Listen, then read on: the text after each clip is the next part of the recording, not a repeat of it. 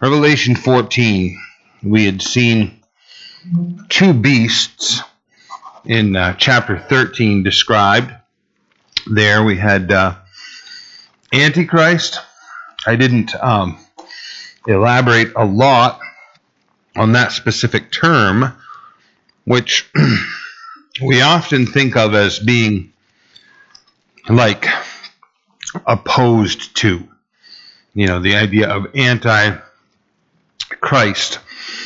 And it is actually very different in the original language. It's the idea of uh, replacement, like false Christ. So when we think Antichrist, um, it's going to be much better if you ingrain in your mind that that's the only thing the scripture means. It doesn't mean opposed to, enemy of, against. It very much means false Christ in replacement, trying to serve as Christ. Um, I uh, wear my heart on my shirt sleeve, and uh, um, I often am accused of being anti-Catholic, and um, I, am not really anti-Catholic. Um, I clarify things, and when they get clarified, people go, "See, you're anti-Catholic." So, the Pope's title is Vicar of Christ, and the term vicar means you are that. Follow me? So if you had a mayor, governor, president, king, someone in a position of authority, and they had a vice mayor, governor, king, president, whatever, and the president were to become incapacitated, the king, the mayor, the whatever title we're using here, he's not dead, but he's not able to serve in his position, then you would institute a vicar in his place. Meaning that while the mayor, governor, president, king is incapacitated, this person is the president, the mayor, the governor, the king, vicar of president, vicar of king, vicar of mayor, vicar of governor. Means you are the governor while the governor's incapacitated.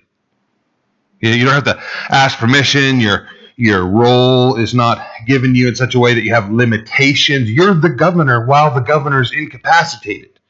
You're the vicar of governor. Vicar of Christ? That's a sketchy term. That's a sketchy term to assign to anyone. Okay? I, am not. You say, "Oh, you're you're misinterpreting your written." No, I'm not. This is their terminology, and it is what they mean. Okay, uh, th- that that is why when they have had certain doctrines that have been held by the Catholic Church that are completely wrong, totally false. They point at the Pope and say, Oh, Vicar of Christ. He's made the decision. He's mandated the doctrine. He said this is the way it is. And therefore, when confronted, they diminish the Word of God and say, No, the teachings and the doctrine of the Pope and the office and the traditions of the church supersede the Word of God. That's really strange when you begin to act that way. So, uh, all of that because we saw Antichrist, replacement of Christ. Is the Pope the Antichrist? No, no. Is the spirit of Antichrist in the world? Yes. Is the spirit of Antichrist in, enrolled in that? You know, thinking, and that's, yeah, yeah. There's a coming Antichrist. And then the false prophet. He served the Antichrist, led the people astray. Now we're going to see the real authority in chapter 14. So let's pray, and then uh, we'll get into this. Father, I thank you for your love, your grace, your assurance, in a world that has gone mad and is out of control, Lord, I pray you would help us to rest in you, to be peaceful and calm and waiting for you and waiting upon you. Accomplish your work, perform your will in our lives and through us, we pray. In Jesus' name, amen. So, after these two beasts of chapter 13, you come to chapter 14, verse 1 Then I looked, and behold, a lamb standing on Mount Zion, and with him 144,000, having his father's name written on their foreheads. The Lamb, such a prominent figure in all of the scripture, really, but especially in our New Testament sense of things. And here he's standing on Mount Zion. So, for the Jews, and it should be for Christians and modern believers, the understanding of Mount Zion is the position of God's authority. That, that's his place that he has established as symbolic of the throne, the throne of Israel, the throne of God, established on Mount Zion. Uh, this often makes me think of Psalm 2 when I read all of this running together.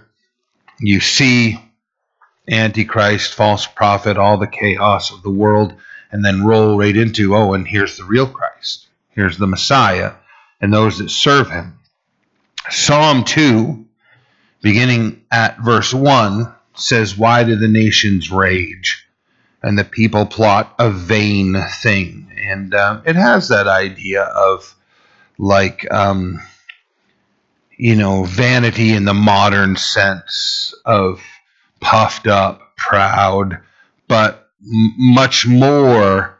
It, the definition is like completely empty. You know, there's it's just air.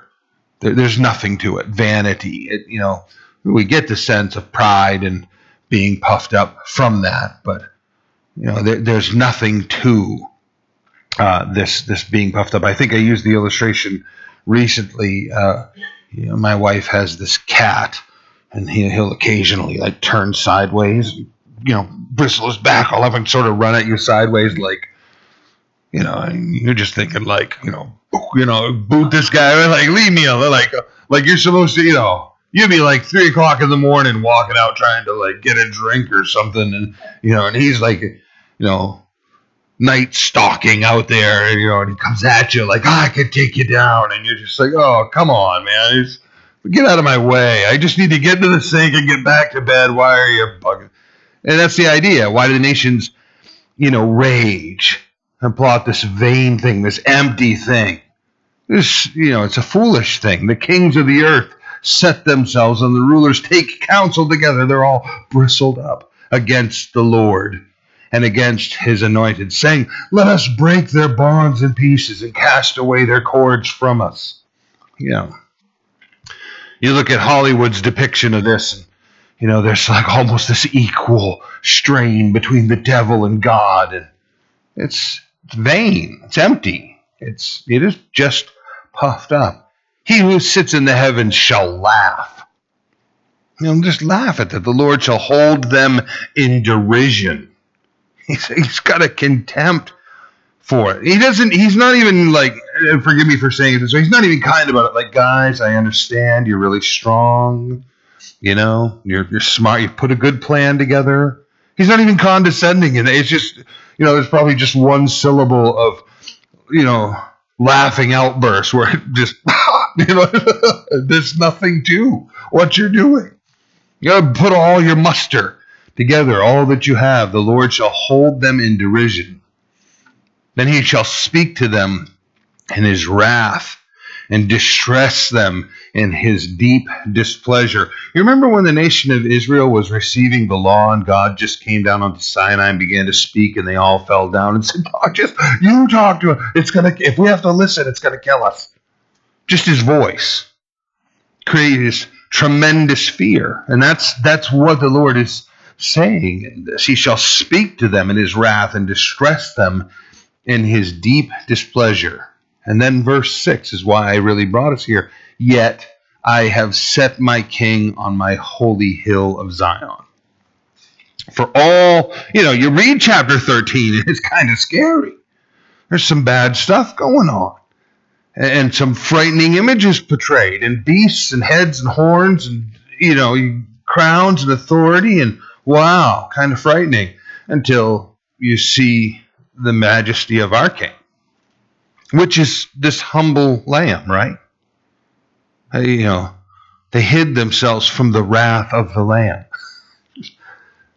God, in his weakest, in his weakest state, is so much more powerful than anything that the world could compile together in all of its. You know, you think about it. I mean, what's what's the utter terror that we could create?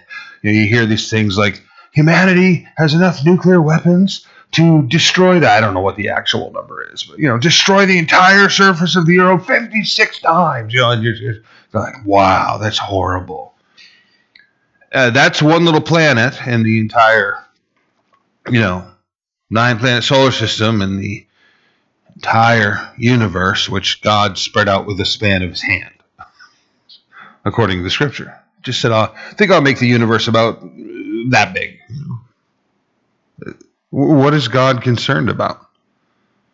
You know, for all these people that are, you know, touting, I God does not exist. I don't believe God exists. So what? So what? I'll never forget I was a young believer and, you know, I hadn't really wrestled with those things, but you know, now you're dealing with people who have those sorts of statements, attitudes, questions and I remember a pastor just posing the question of you say God does not exist. Have have you been everywhere? You really question people like, what's the furthest you've ever traveled? You know, a lot of people that say that, you know, I do not believe God exists. You find out they've never even been outside their state.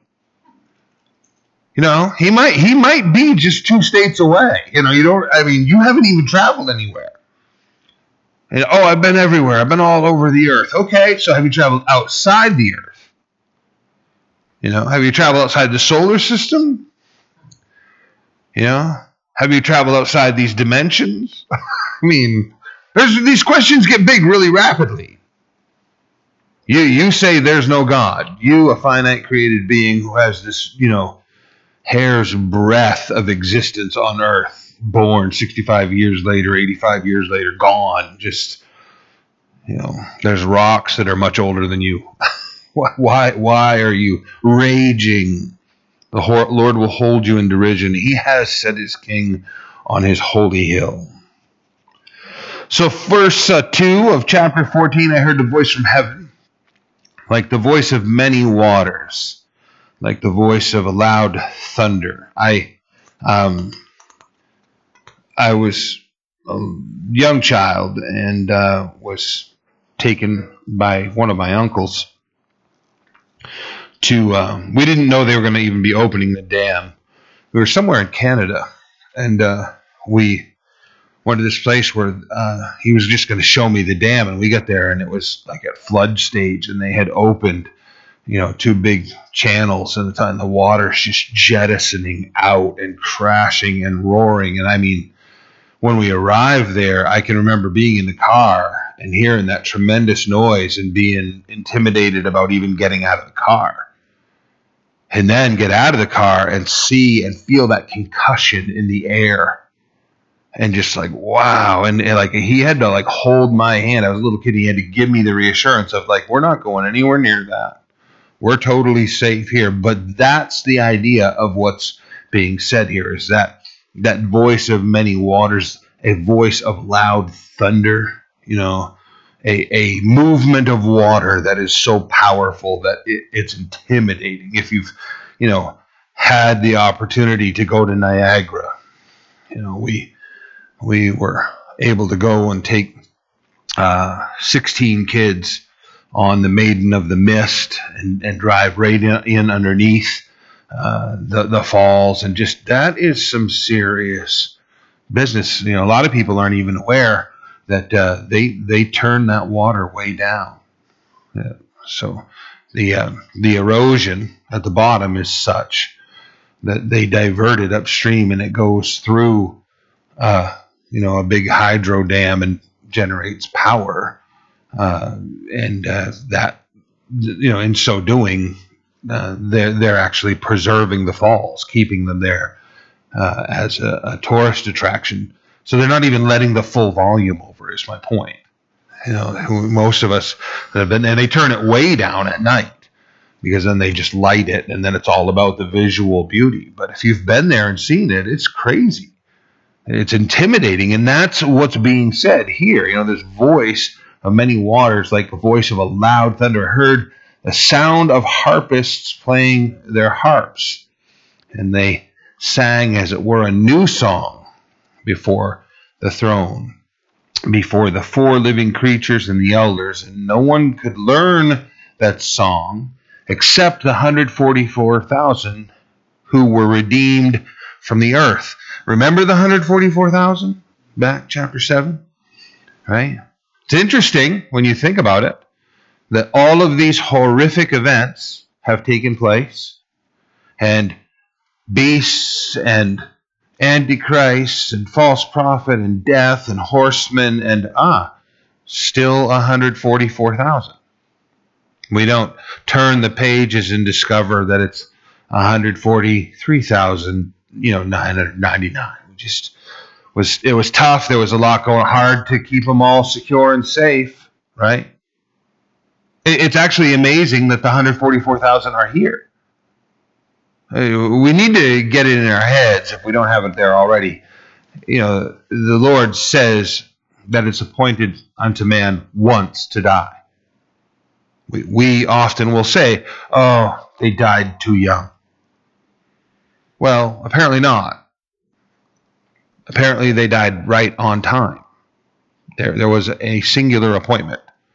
And they had their appointment, and someday you'll have your appointment. And it will be hard and difficult, and, you know, you'll have to process whatever.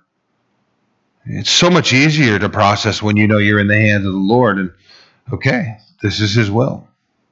This is His time. I'm, I'm going to walk through this just like I have the other experiences. And the beautiful thing is, is I'm going to step out of this wretched experience into the most glorious experience anyone's ever experienced.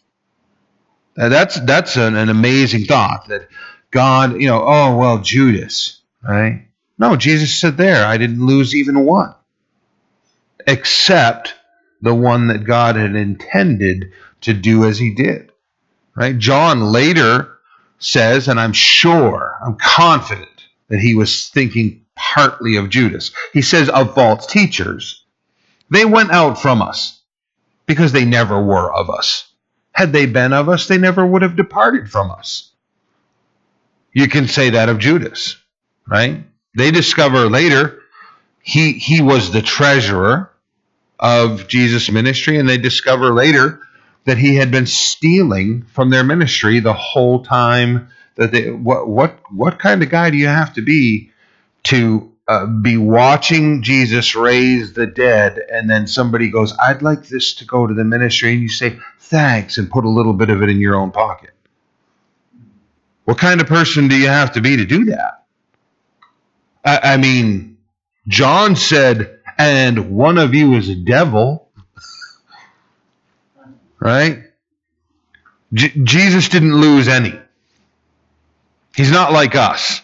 Things get out of control and we get all befuddled and good grief, you know, where is that kid that was just walking? They were right here, you know, and you find them a second later, but, uh, you know, the distraction point of who we are, you know, keeping details in order. You start out 144,000, 12,000 from every tribe, and all this horrific junk passes, and then still got 144,000. Still with him. Everything's in order, just the way it should be. It, if we can learn this about God's character, it, it'll really set a lot of things at ease in your heart. That He's in control, and you can trust Him. They've got their song They've been redeemed. It's a unique song, right? It's it's not like anybody else's song. You know, when it says no one else could learn it, it's the idea of you know, certain songs can only be sung by certain people to certain people. Just there are songs that are generic, but you know, if someone has written their wife a love song, yeah, it has a general sense, but there's also very specific individuals being referred to. We can talk about how we've been redeemed by the blood of the Lamb. You know, that's in Revelation chapter 5, verse you know, 9. That's part of our song. How he's redeemed us from every tribe, tongue, and nation. The 144,000 have not been redeemed from every tribe, tongue, and nation. They've been redeemed from the nation of Israel. They have a, a very unique song.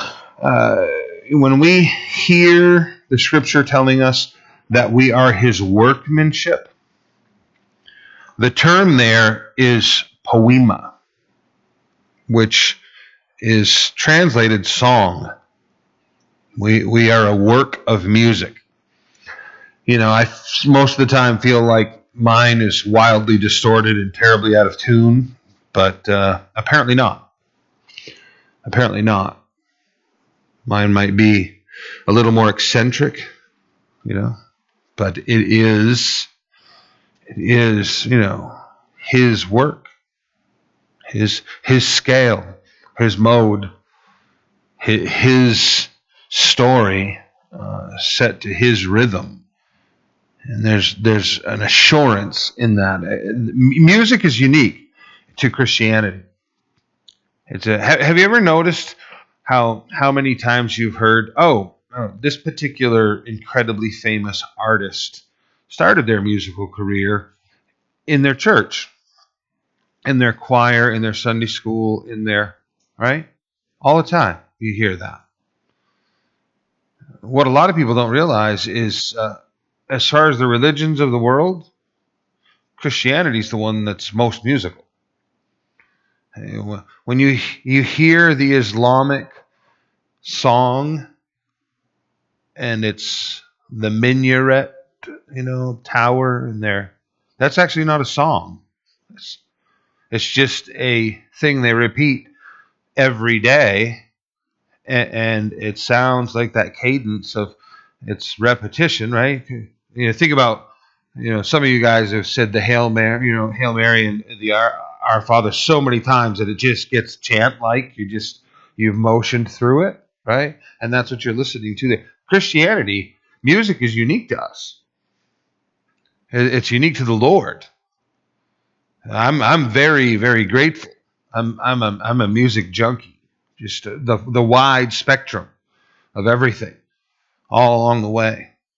Just picked up on a ton of stuff. Drive my wife crazy. Some days are like a living musical in my house. Every little thing is like, you know, I'll sing this line and that line and that line from, you know, all kinds of stuff, you know, country songs and worship songs and just, you know, it's just ingrained. There's there's a beautiful thing about the fact that God has given us music. Uh, that is something that's significant to us. And uh, unique in all of nature that, that we have capacity for song. I would encourage you to embrace, especially, you know, the scriptures telling us.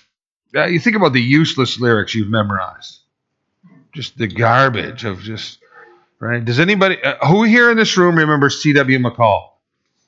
No, you don't want to admit it. Okay, C.W. McCall, right there, right? Yeah, know, rubber duck, Wolf Creek Pass. You know, I don't know if you ever thought about it. You can do you can do your own research, but uh, C.W. McCall and that brand of uh, what uh, late '70s country music was actually the origin of rap. So you know, spoken word to music. I'm just saying you can look into it on your own. But, uh, it, you know, useless lyrics that that you can remember. Oh, the the the songs of our Lord and what He has done. I remember when I first surrendered my life to Christ, tr- truly gave in and gave over and began to submit to Him and just to sit in church services and weep my way through because the songs were my struggle and what I'd been through and what he delivered me from and what he was presently doing in my life. It needs to be that we have the song of the Lord in our hearts. Here, you know, they they sing, you know, the, that lame picture that the world wants to present of, you know, babies with like some four-string harp on a cloud. Like that's that's going to be eternity. Just ring, you know, just who would want to experience that? You know, full blown harp, you know, like total grand staff scale of the piano to play that, skilled, in tune, to sing in tune, you know, for some of us. It just it'd be an amazing thing, be a wonderful thing to have our song and to worship in this way. So they, they sing their song before the four living uh, creatures and the elders. And we've had this image of the throne room that was given to us there. It sort of started in four, but through five and six. Here they could, no one could learn the song except 144,000 who were de- redeemed from the earth. These are the ones not defiled with women. Ladies, don't take that wrong. We'll examine it. For they are virgins. Um, boy, the commentators freak out right here and try to go like this direction and that direction to explain, hey, no, this isn't that women defile and being married to a woman doesn't defile. They go all kinds of crazy. Well, so I'll just pose a couple of questions and see if it doesn't give us the answer, and then we'll sort of look at it in a little different light too. Okay. Um, just generally speaking, don't answer. I'll ask some rhetorical questions that have obvious answers, and then we'll process. So, is it possible for a man to dis- defile himself with a woman? Yes, it is. Is it possible for a man who is married to have also defiled himself with a woman? Yes, it is. Is it possible for a man to marry a woman and not be defiled? Yes. All of these things are possible. Okay? This isn't a statement about how women defile.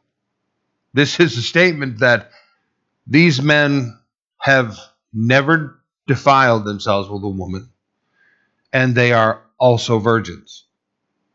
Right? It isn't to say that by their being virgins and having never had sexual intimacy that that has kept them from being defiled. That somehow if they had had a wife, right, that would have defiled them. That's not what's being said at all. Okay? What's being said is they've never been with women and they are also virgins, meaning that they've never married. Okay, so so it's really a very simple thing. It, it, it's just you know our modern culture and and in particular the abuse that has happened to so many women on so many different levels that when you read such a thing, immediately everybody starts scrambling to try and explain. You know, are they virgins? Is that how they're not defiled? L- listen to how many times the Lord talks about how blessed you dear women are and how he who finds a wife, you know, finds a good thing and is blessed of the Lord. You know, over, you know, Hebrews telling us that the marriage bed is undefiled. Okay? It's the idea of these men, these individuals, have never married, and they've also never been with a woman outside marriage. They're not they're not defiled in any way. Uh, you know, you hear the scriptures saying a few different times that blessed are those who do, during certain periods of time refrained from being married because you know the prophet talking about how the children the, the children's dead bodies are going to be left in the street like refuse like, like trash or dung or, you know i just I mean, can you imagine seeing a little child dead, decomposing? That would be horrifying. It'd be heart wrenching. Imagine then if it was your own child. I can't. I can't imagine such an unearthly experience. So, so these here are living during the most horrendous of times, and they've made the decision of, I'm not going to have a wife. I'm going to serve the Lord. You know, maybe they very profoundly desire to have a wife, but they, they recognize not at this hour, not in these circumstances. I, I am not, I'm not going to, you know, have I'm never going to experience the you know gut wrenching strain of uh, my wife being put before me as a decision. You know, they apparently history uh, tells us that Peter's wife. We hear of Peter being crucified upside down. That Peter's wife was crucified in front of him before him. His last admonition to her was, Woman, remember your Lord. You know, I can't imagine. The, these here recognize apparently where they are in history and say, I'm going to have a singular focus. I'm, I'm going to serve and worship and preach the gospel and, you know, have a heart after my own king. And people look around today and question, should I have children? Look at the stuff that's going. This in these chapters is far worse than anything that's going on in the world today. So these have kept themselves from marriage, and they've also kept themselves from any kind of sexual activity that would have defiled them. These are the ones who follow the Lamb wherever He goes. Uh, that's a that's wouldn't that be great to have that on your business card and be able to say that with honesty? Whatever the Lamb does, whatever whatever my God, whatever my King, whatever Jesus says, that's what I do. I follow Christ. I don't do anything else. That, that's a great commentary on uh, anyone who truly can live up to that. These are the ones who follow the Lamb wherever he goes. Into harm's way, into rescue, into difficult situations. You know, the lamb sacrifices his own life for the sake of those that he's trying to save. Saved by the blood of the lamb. These follow him wherever he, goes. these were redeemed from among men, being first fruits to God and to the lamb. First fruits, commonly misunderstood, commonly misinterpreted, misrepresented. Uh, most significant is probably the easiest way to describe that, right? Because there are many that have died before this. Uh, they're apparently ministering with him wherever he leads them at the most critical hour in human history. That, that they would spread the gospel and preach the kingdom and draw people in. So they have a very significant role in all of human history being the first fruits of God and to the Lamb. And in their mouth was found no deceit, for they are without fault before the throne of God. I bet, you know, think about 9 11 and how serious everybody got. You know, you know that day. You know, I've I've showed my each of my daughters on different occasions literally exactly where I was standing when I was told that the plane had hit the first tower. And uh, I, I was working on a cable system at the time and was able to plug in a monitor right there, and we watched as the second one hit the tower. You know, I, I can literally show you this is where my feet were, standing right at the corner of this house when that took place. That that brought a sobriety to the world for everybody. That uh, deceit, yeah, joking around, uh, being lighthearted, flippant about anything. You know, within a few days, some normalcy started to creep back in, and little, but boy, you you quickly were brought back to. If you're living in a an environment where it's no questions asked. We're living, you know, this is the end of the world. No deceit found in their mouth. You know, that's the Lamb of God. That's the Antichrist. got not much else to say.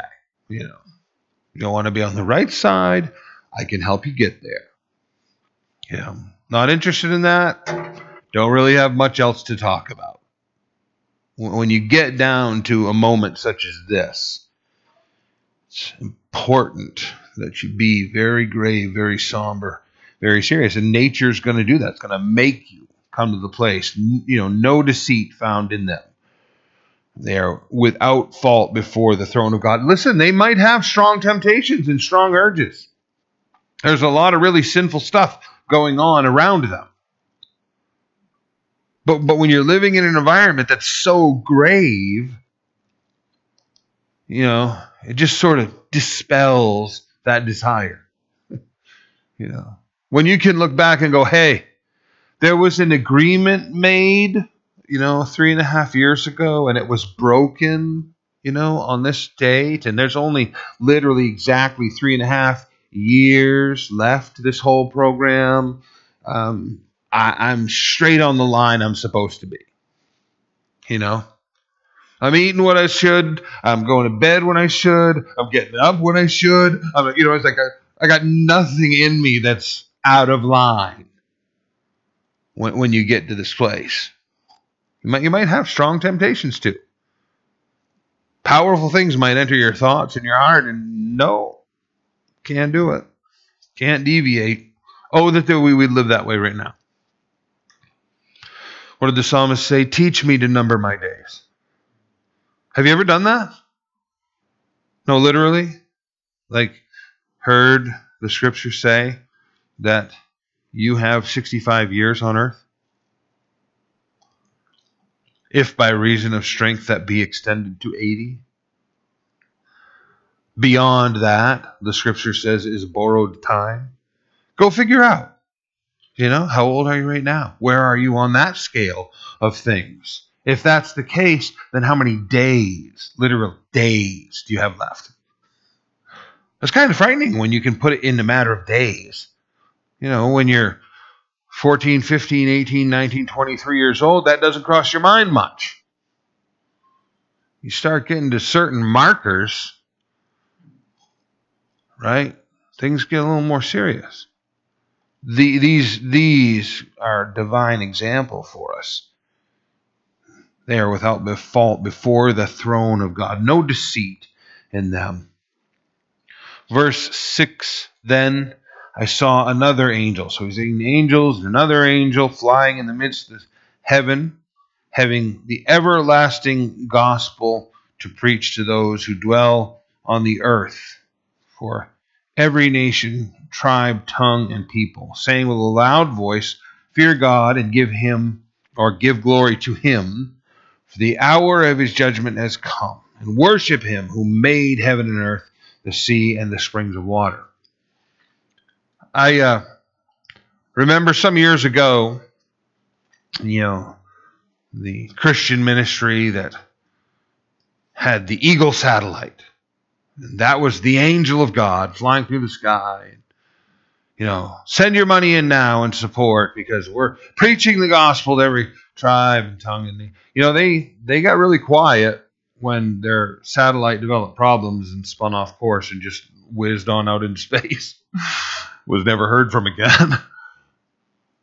you know, I'm I'm weird, but uh, you know, when I read this and it says I saw another angel, my interpretation of that is that this is well an angel, you know. Satellite, um, okay, maybe. I really don't think so. I really don't think so. I, I really think that this is going to be an angel who's multilingual, who either speaks a universal language everyone knows or speaks each and every language. And he declares to all the nations of the earth. That would really erase humanity ever being able to say to God, you know, if I had only known uh, the death, destruction, and mayhem all around you wasn't a clear enough sign someone declaring himself to be God inside the temple didn't tip you off to what was going on. Okay. All right. How about the angel? Did you notice the angel who was flying through the sky? To me, see, this is one of the things about God's character that I put together. You know, maybe I'm wrong, but this whole idea, you know, how could God, you know, send people to hell? How could God kill innocent children? How could God? Yeah, you know, that's actually a good question. All of that is good. You're right. You're, right. If God is that way, then you could say he's unjust. What what if it isn't any of that though? What if there's an enemy, right? Lucifer, who disrupted the plan and is just tearing at this planet and humanity. What if we could actually investigate every sin and vice and difficulty and murder and mayhem that's gone on? I bet you we would discover more than anything humanity was responsible. That's what you're going to discover. The human race is at fault. You know, people talk about, oh, you know, you got a global warming, global climate change. You know, you know I, I honestly, I, I, don't know. I, I mean, it, the winters have been getting warmer, and I'm okay. You know, 1978, we arrived here in this state, and it snowed like 150 feet of snow that year. I, you know, right. For real deal. I mean, I don't know. You might, you guys might remember the, the snowstorm of '78 you know, the power was out for a week, like literally. You know, the the the the, the snowbank at the end of our driveway. Uh, we waded through snow up to our chest and dug a hole through the the snowbank at the end of our driveway in order to get out into the road and get to our mailbox. You know, yeah, global climate change. I don't think it's fossil fuel. I think we're getting closer and closer to this judgment. I don't know if it's global climate change, right? No, nobody's given me the calculator and the notebook, right, to do this research. Because I've also, you know, remember just a couple winters ago there was a tremendous amount of snow, and then you know a couple winters ago there was no snow, and I just, you know, I don't know what degree global climate change is happening. I can tell you what I am seeing for global climate change. It's the moral climate. I am watching things heat up. I am watching things get much worse worldwide on the moral compass. I don't even know if the actual, you know, environmental, you know, atmospheric stuff is changing or isn't changing. We'll let somebody else argue about that. I know for certain that the moral environment of planet Earth is changing dramatically. We are getting closer and closer to where this stuff is happening, and God is going to pronounce his judgment, and he is sinless. He's going to present. However, this plays out, I'm convinced it's an angel flying through the sky, just as the scripture says, declaring to all of humanity the very thing we hear. I mean, what if there is this tremendous voice booming that says, you know, look, maybe it happens once. Maybe it happens continuously, you know, seemingly as it's described, saying with a loud voice, Fear God, Give glory to him, for the hour of his judgment has come. Worship him who made heaven and the earth, the sea, and the springs of water. That, that, that removes all of that argument. Where did we come from? Was it evolution? Is there even a God? Look, if there's an angel flying through the sky declaring this to you, right? This is the re- the biggest reason I know personally this is an angel, not a satellite, is because if it's a satellite and that's being broadcast, then everybody who doesn't want to accept it can go, ah, that's a message that humanity made up. That's a satellite men launched. My personal conviction is this is an angel.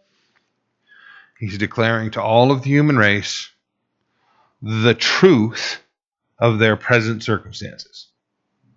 If you turn your back after that, hey, the scales have been balanced by this right here. right? Because there was great delusion. How could these poor people be blamed? After all, think of the great delusion. Satan's able to call fire down from heaven, and wouldn't that be confusing? It's confusing right up until the angel flies overhead and quotes this right here. God rebalances the scale and says, Oh, no, I removed all of that. There was an angel that said, Fear God, give glory to him. The hour of his judgment has come. Worship him who made the heavens, not evolved, not evolved, made the heavens and the earth and the sea and the springs of water. Another angel followed, saying, Babylon is fallen, is fallen, and we'll see much more detail of that when we get to chapter 18. But right here, Babylon is fallen, is fallen, that great city, because she has made all the nations drink of the wine of the wrath of her fornication. Um, Babylon is very commonly a religious system. Um, Nebuchadnezzar, Nebuchadnezzar, Nimrod. I always say Nebuchadnezzar, but you know Nimrod, that original Tower of Babel, constructed. Uh, you know, uh, you've seen the Aztec pyramids; they taper and go up. They're very blocky versus the Egyptian that have the singular uh, three, uh, three, four, five triangulation.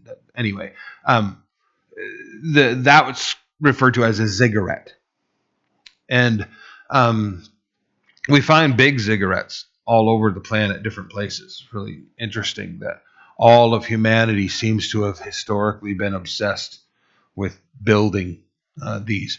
And, uh, you know, you listen to certain people and they're like, oh, well, the ancient aliens, and they brought, and so, you know, here's the deal, okay? North America, Canada, Alaska, Canada, U.S., Central America, South America, without question, were populated by Mongolians. There's no question about that. Okay.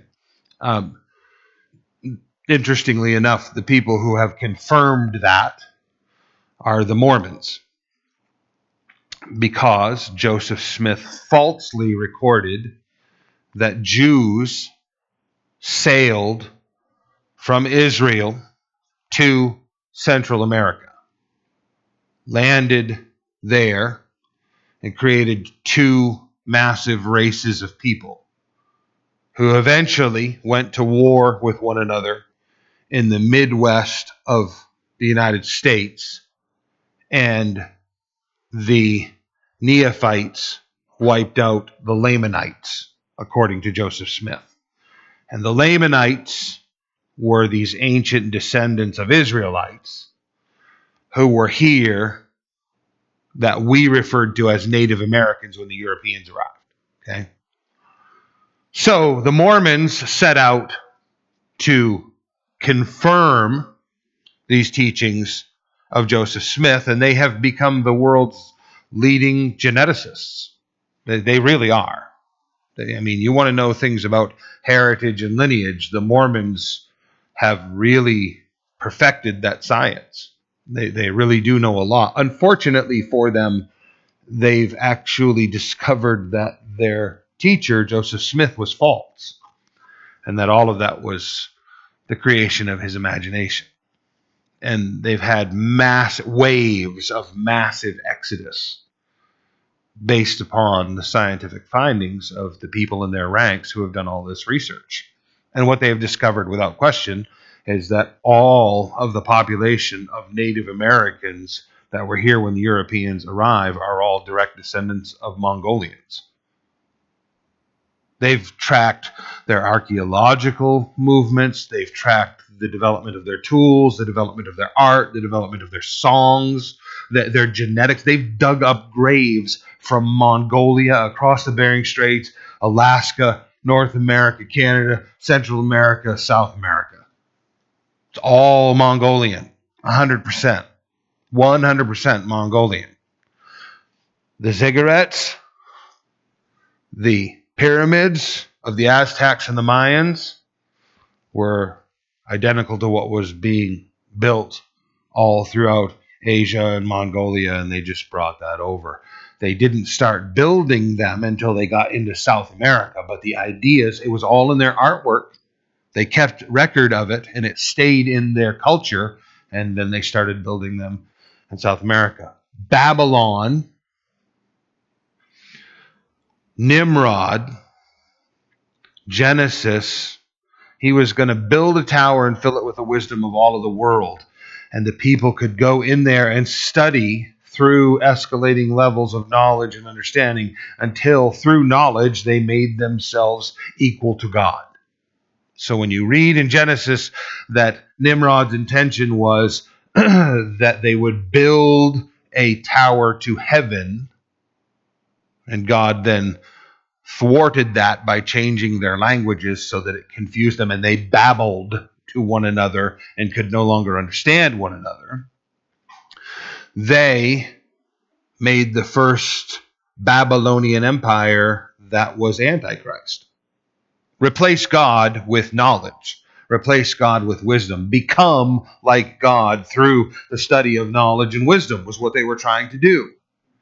All through human history, this is commonly what is done. Whether groups of people gather together in a false religion to study religious things, right? To replace God, be like God, become God, you know, whatever their thing is. Or if they just get rid of God through knowledge, and now I'll go to college and I'll become a doctor and I don't need God and God doesn't exist, and evolution, you know. I was once you know some prehistoric genetic thing that developed up into what I am today. God doesn't exist. I exist here through random happenstance. I, I, replace God with evolution, right? Didn't we start out with Antichrist is to be in place of God? God created all things. Here, this says God made heaven and the earth and the sea and the springs of water. Evolution is erased. Every other thing is erased. And then you get that statement Babylon's fallen.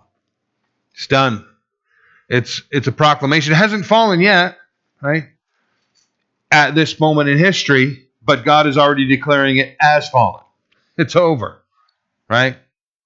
The death throw has been struck, and Babylon's done. It began way back there with Nimrod, and it died then. It was torn apart, it was destroyed by God, bringing and introducing the diversity of languages so that they couldn't communicate with one another and they just scattered across the face of the earth. It's interesting. Get your map out when you go home. Your world map. Put your ruler right on Babylon, Iraq, right? Put your ruler right there. And draw just some outward lines. And then look at the nations that have developed and the way that the languages scatter out from this point all of the all of the the races of people scatter in very specific directions. They all go back to that one point on the map. You know, you're driving down the road in your car and you hear that loud snap on your windshield and you get that white hot prickle all over your car and you look it, there it is. Spider web on your windshield. You don't have to go, where did the rock hit? hit right there. Shattered from that point, right? That's where the rock hit. And all these lines tell me right where the rock hit. You can look at Babylon and draw all the lines right back there. That's where God struck humanity and stopped them from trying to become like Him through knowledge and through their own processes. God thwarted their plans. He struck Babylon and now all these millennia have passed up until what we're reading right here, and the final death convulsions are going to kick off right here. It's interesting. The headquarters for the European Union is a spiraling tower that the top has literal beams and glasswork and structure standing on, they're commonly asked, like, when is that going to be completed? Because it looks like an incomplete construction project. And they explain to them that is the symbol of the Tower of Babel that Nimrod began. And our motto right in front of their headquarters is Together We Can. The most funded project of the European Union is a universal language program. Software so that I speak and you hear in your language and you speak and I hear in my language. It's the number one funded program in the European Union. Why? So that all of the nations of the world can work together. They want that spread everywhere so that they can undo God's death blow and get back to completing what Nimrod had started. Here, the angel declares Babylon's fallen, fallen, fallen, way back there, and fallen right over here in this present account. It isn't going to survive. God is going to throw man and humanity, you know, Psalm 2, why do the nations rage? Plot this vain thing. We haven't stopped. We haven't learned our lesson. We just got to keep plugging ahead, make ourselves, we can overcome this. We'll overcome the curse. We'll overcome death. We'll live forever. Strange, strange beings that we are.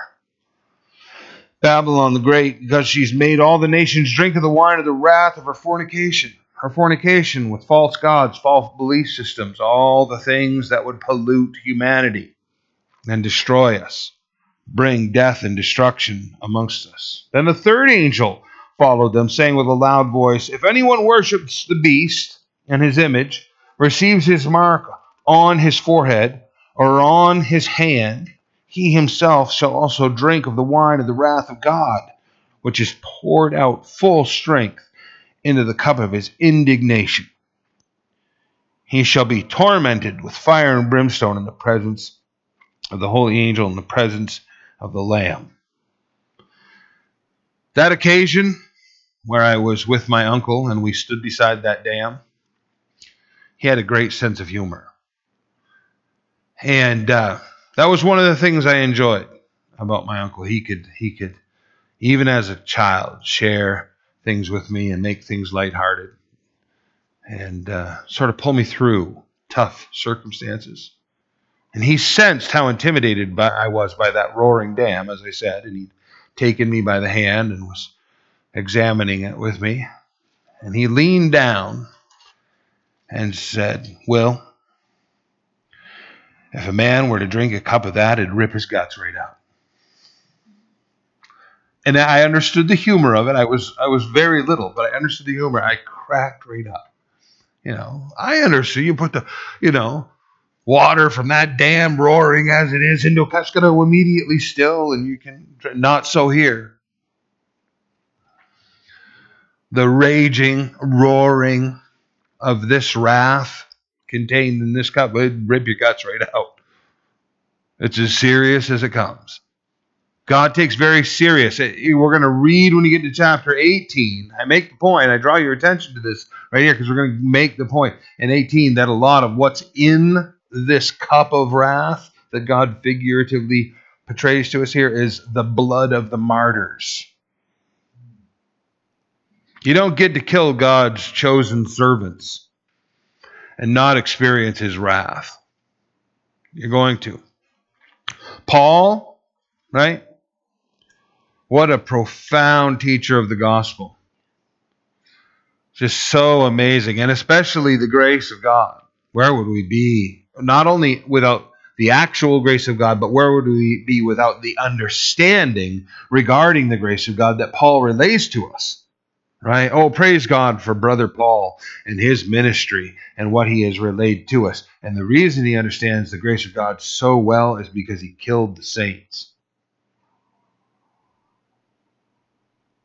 And he describes what God allowed to be delivered to him as a tent stake. Remember that? The tent stake. And we, you know, you might think like your little LL Bean pup tent, got to keep that thing from blowing away in the wind.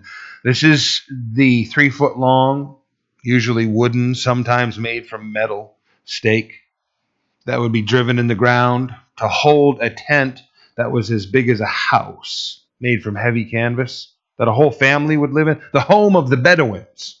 That's what Paul, when it says he was a tent maker, he was making tents that were meant to last for years for people to live in with their whole families. Right? He was a tent maker who described his physical malady as being equal to one of those tent stakes driven through his body. He said he'd ask God to remove it three times. And God said, No, my grace is sufficient for you. And his explanation for leaving it in place was so that Paul would not be puffed up with arrogance because of the level of revelation that he had from God. He was so knowledgeable that God allowed him to experience this malady, whatever it was, severe enough that it would be described as a tent stake driven through his body, so that he wouldn't become full of himself. Consider the things you struggle with. Now consider the revelation of God that you contain within yourself. Now consider that God may be making you that dependent upon Him day by day, moment by moment, so that you'll stay in the humble state that you need to be in. Maybe you'd become full of yourself. If you were like, you know, awesome and just wonderful and amazing, and, you know, nobody could stop you, and you're just, wow. No, you're just you. No, you're just you're just a human being that's been saved by grace. That's that's what you are. The wine of the wrath that's going to be poured out full strength is for the people who have rejected God, who've seen that angel flying through the sky and went, Yeah, I don't need that.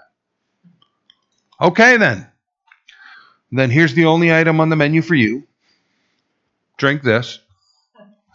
Full strength. Made that specially for you. He shall be tormented with fire and brimstone he himself shall drink also the, the, the drink of the wine of the wrath of God, which is poured out full strength into the cup of in his indignation. He shall be tormented with fire and brimstone in the presence of the holy angels, in the presence of the Lamb, and the smoke of his torment ascends forever and ever. And they have no rest day or night. No rest for the wicked. This is where that comes from. They have no rest day or night who worship the beast in his image whoever receives the mark of his name. Oh, but I couldn't help it. I wasn't going to be able to buy groceries. Uh, I would think starving to death would be better than following through with this. If if you've seen the angel fly through the sky that said, "Fear God, worship Him, give Him glory," and you still said, "Nah, I think I'll take the mark," then unfortunately you deserve what you get at that point. Tragic as it is, the scripture here records. I want you to notice, we'll leave off with this the false teachers that are in the church today. This is critically important to understanding hell. It is physical torment, and it lasts for eternity. It isn't figurative. It isn't imaginary. It's not spiritual.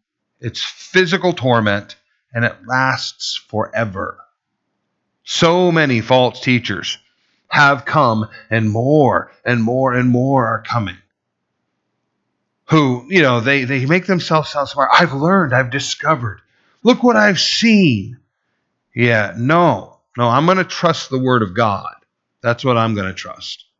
I'm not, going to uh, hold on to somebody's vain imagination. You know, criminals always act like that, right? We're going to get away with it. This time, there won't be any repercussions. It's it's the same criminal mentality being delivered from the pulpit, and so people go, "Well, it must be true." No, no. There is a God of justice and if you want to escape the punishment that every single one of us was going to experience, then you accept the fact that his son died on your behalf. And if you do that, then you'll just be forgiven of your guilt. Be forgiven of your guilt. But that doesn't erase hell. It doesn't take the punishment away, it doesn't make it non existent. It's still there, designed for the devil and his angels. But if you're not going to live in the presence of God and you're not going to choose God, then that's the only place else to exist for all of eternity. God's just setting the choice before every one of us who've ever lived. It isn't that God chooses and sends people to hell. It's a matter of do you choose God or not? We need to embrace Him, not accept those things that would mark us as not belonging Him, the mark of the beast. We don't want anything to do with that. So we'll pick up at verse 12 next week, and hopefully, what we'll do is uh, 12 and then from verse 12 in chapter 14, and then all it's just eight verses in chapter 15. So we'll put those together next week. Let's pray.